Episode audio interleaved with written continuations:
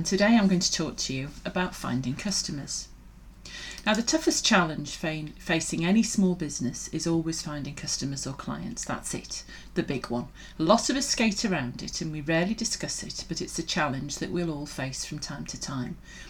And when we're faced with it, we very often say things to ourselves like, well, what if the work's not out there? We're on the wrong track, clearly. Nothing we do is working. Our competitors must be getting repeat business from existing clients. There really is no new work out there. There's something wrong in our business. Let's change a lot so that we're, we're onto a different track and we're actually on a different road. And as part of mentoring small businesses, in the early years. Now, that can be um, funded businesses or businesses that are self funded from the very early days where you're little more than a website and, a, and an eagerness and a, mo- and a phone um, to when you've made your first couple of hundred thousand and you're looking to grow and you're looking at investment. Those early years, so anything up to probably about five years, um, we will face gaps. Almost certainly, we're going to be facing gaps in customer acquisition from time to time. So, looking at everything at once, you have to stop it.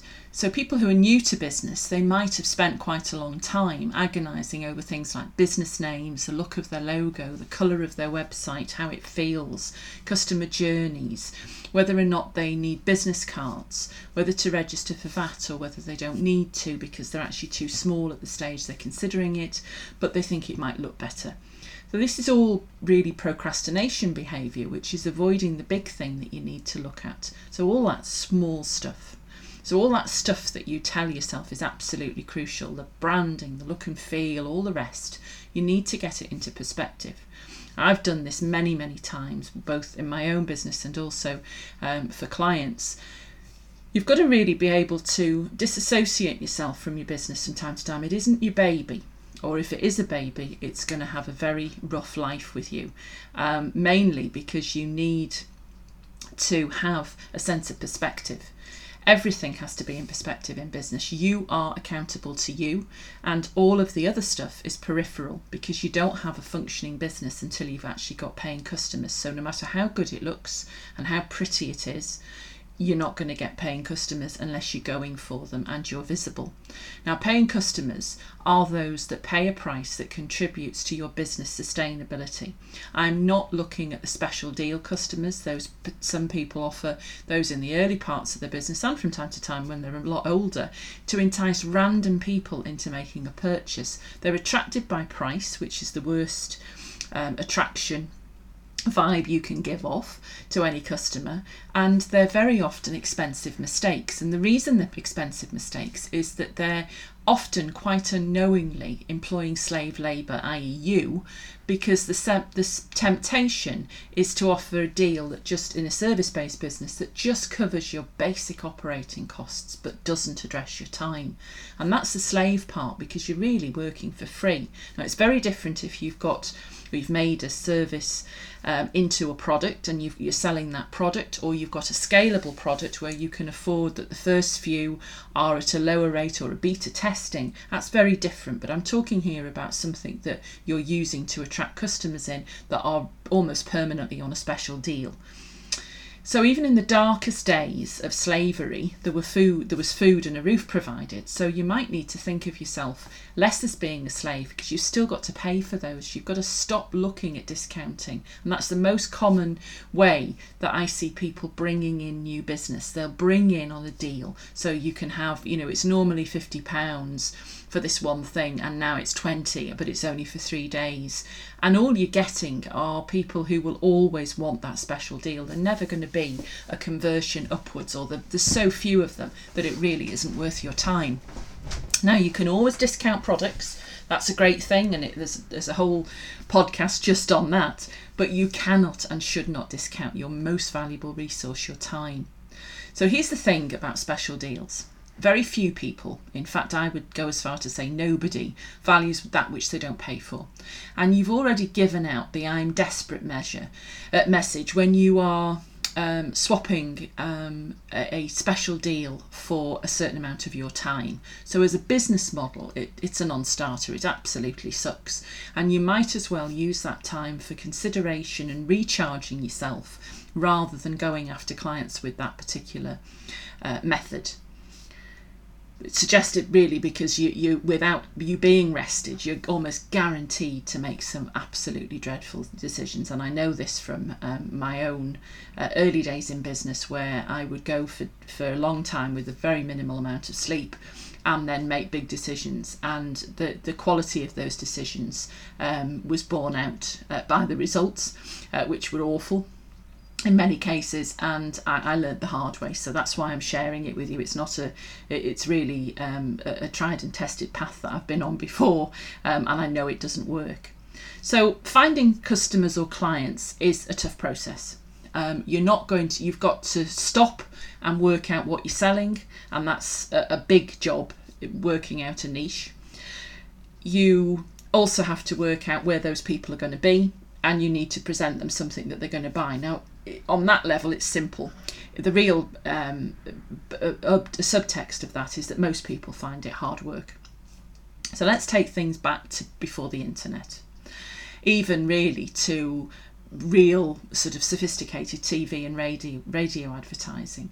Now, most of those um, are slim shadows, but towns where they used to have busy markets where you could buy almost anything from darning needles to live chickens. Now, they those market traders were a really shrewd bunch, and the reason I'm using them as an analogy is that you they could spot a buying signal from yards away. They were really loud, they were entertaining. Didn't matter what they were selling. They spent the day only belting out a marketing message at top volume, including another happy customer at the end of every transaction. So they attracted attention, and those that were good at it attracted the most attention. Now we fast forward to now, 2019, and making noise is an accepted part of marketing, but the noise is often more visual, visual than audible. So you have to get the visuals right because statistically, you know, percentage of page views are less less than four seconds, seventeen percent. Uh, percentage of words read on web pages, uh, 111 words or less uh, percentage of words read on an average, say 600 word, 593 words average website is only 28% of your viewers. So almost a, a fifth of page views last less than four seconds. So that's your time, probably lower than that actually when you think about what people are doing as well as looking at your website. So you need to um, start looking at the sort of work that you're going to be doing. And I would say that it's a mix of, of interesting content, obviously, but also attract linked in to a um, keyword search that people are actually looking for. So we know that people are looking, for example, for getting more leads or getting more customers, which is why I'm doing this podcast. There are lots of ways of getting people's attention online. So, this starts life as a blog, which also forms a script, which will also go out into social media, which will go into a podcast, which will then go across all social media that I own. I will then also change some of it, it'll just be tweaked, and that will then go out to my list of top business social media sites. Now, at the moment, I've got about 60 in there that are um, Facebook groups and all of those allow on certain days of the week advertising. Some of them are advertise everything all of the time, but the majority of them are um, m- membership um, groups which encourage sharing of ideas. So there's a lot of work to be done, and there are days where that's all I do. Seriously, that is all I do is just pump out messages across these platforms. That's going to generate the down the line of people signing up to my whatever it is. I'm going to say my thing. It could be a checklist, a webinar, um, a, a workbook. It could be anything. It could be a challenge. So they're going to be pulled in on that, or they're going to go and read a blog, or they're going to get in touch with me on Facebook and maybe start a conversation, or they're going to start following me round and I'm going to start conversing with them. It isn't just a sort of throw them in there and get on their radar and they're going to immediately buy from you. There's a load of stuff that you've got to do. Now, pay per click ads work, they, they speed up that process because one you can retarget them so you know that you if they've expressed interest once in that page. The likelihood is that they'll convert over time or you've got a better chance of them converting over time. But it's a lot of work and what the really the purpose of this podcast is is to say that this is what it looks like. It's just there's a lot of dogged determination just literally showing up and going across all of the platforms. Now, I've done that for years. It's the same as when I first started a business um, back in the, the very late 80s, and it was all about networking. I was at every networking meeting, but that was all I was doing because my business partner was picking up the tab for all of the work that I was generating. And then we got really busy, and I couldn't go networking as much, and then we didn't get so busy because I wasn't going as net- networking as much. And that's really the, that cycle that small businesses get into, which is the first thing that goes down the pan when we get really busy and we've got those clients, is that we stop our marketing. And then every day that we're stopping marketing, we're probably putting about three or four days onto our, when we start again, onto our conversion rate. So it's absolutely vital that this is done every day, even if it's only 30 minutes, even if it's only 20 minutes, that you're out there genuinely engaging and putting that uh, work into bringing more people into it. And there's lots of ways now of getting people's attention online. And whilst we'll say, I suppose, arguably a lot of the social sites are pay to play, they're not actually. You, you, you either pay with time or you pay with money. And if you pay with time and you're interested in that, I'll be showing you in the next podcast um, and I'll do a blog on it in, in how you can actually generate interest by only using your time when really, and I've learned that the hard way because there's been periods in my business where all I've had is my time and I did just didn't have the money to pay for adverts and I certainly didn't have the money to pay for adverts that didn't work. So I'll be talking about that in the next blog. But in terms of getting super focused on what your your clients need and where they're going next, just focus on one or two channels to bring in interest inquir- and inquiries and go in deep. So if you're starting out and you've no cash whatsoever to pay for ads, then get into social media. Groups, commenting, engaging, being nice, being you, talking sense about life and business, not just saying, hey, buy my stuff, buy my stuff, buy my stuff, and do some things that are really generating. So, in other words, I want five clients by the end of a month, the end of this month you know April. What do I?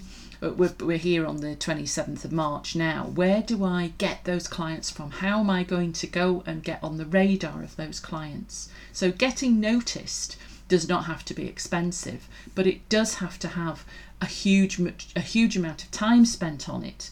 Um, if you're going to want to get those clients in, which means you spending every day, not just faffing on social media, actually going into the groups, commenting, bringing conversations around to uh, make you sure that you're noticed, being controversial but being you and talking really about life and business and getting on the radar of all those people in that group. Now, the groups I choose because I want to go into as many people as possible are the larger groups. If you're going to be spending a lot of time putting good content together and talking about stuff in groups and getting involved in that, one thing you're not going to want to do is to be messing around in groups with sort of 80, 90 people in them there's there's a market for that and there's a time to do that. But if you're in the very early stages of your business and you need clients you are going to need i think this is my experience you're going to need numbers at the top.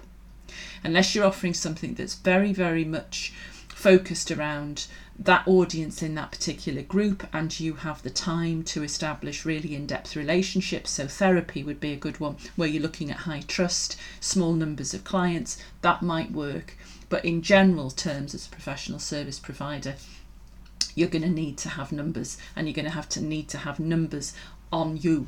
So if you're in social media as you on your personal page, you've got to have a link on there to your business. So somebody's interested in what you're saying, they can just click on that link and they'll see that you are associated with whatever business it is that you're trying to promote. So hopefully that's been useful. If you'd like some ideas and some support, we've set up a 15 minute turbo call appointment system. And it's just completely free and you can access it um, by emailing support at theactionistas.com. We have a limited number of spaces each month. They are strictly 15 minutes. You come to them with one question really about your business, and we hammer out some ideas so that you can get unstuck. So hopefully that will help. Right, see you next time. Bye.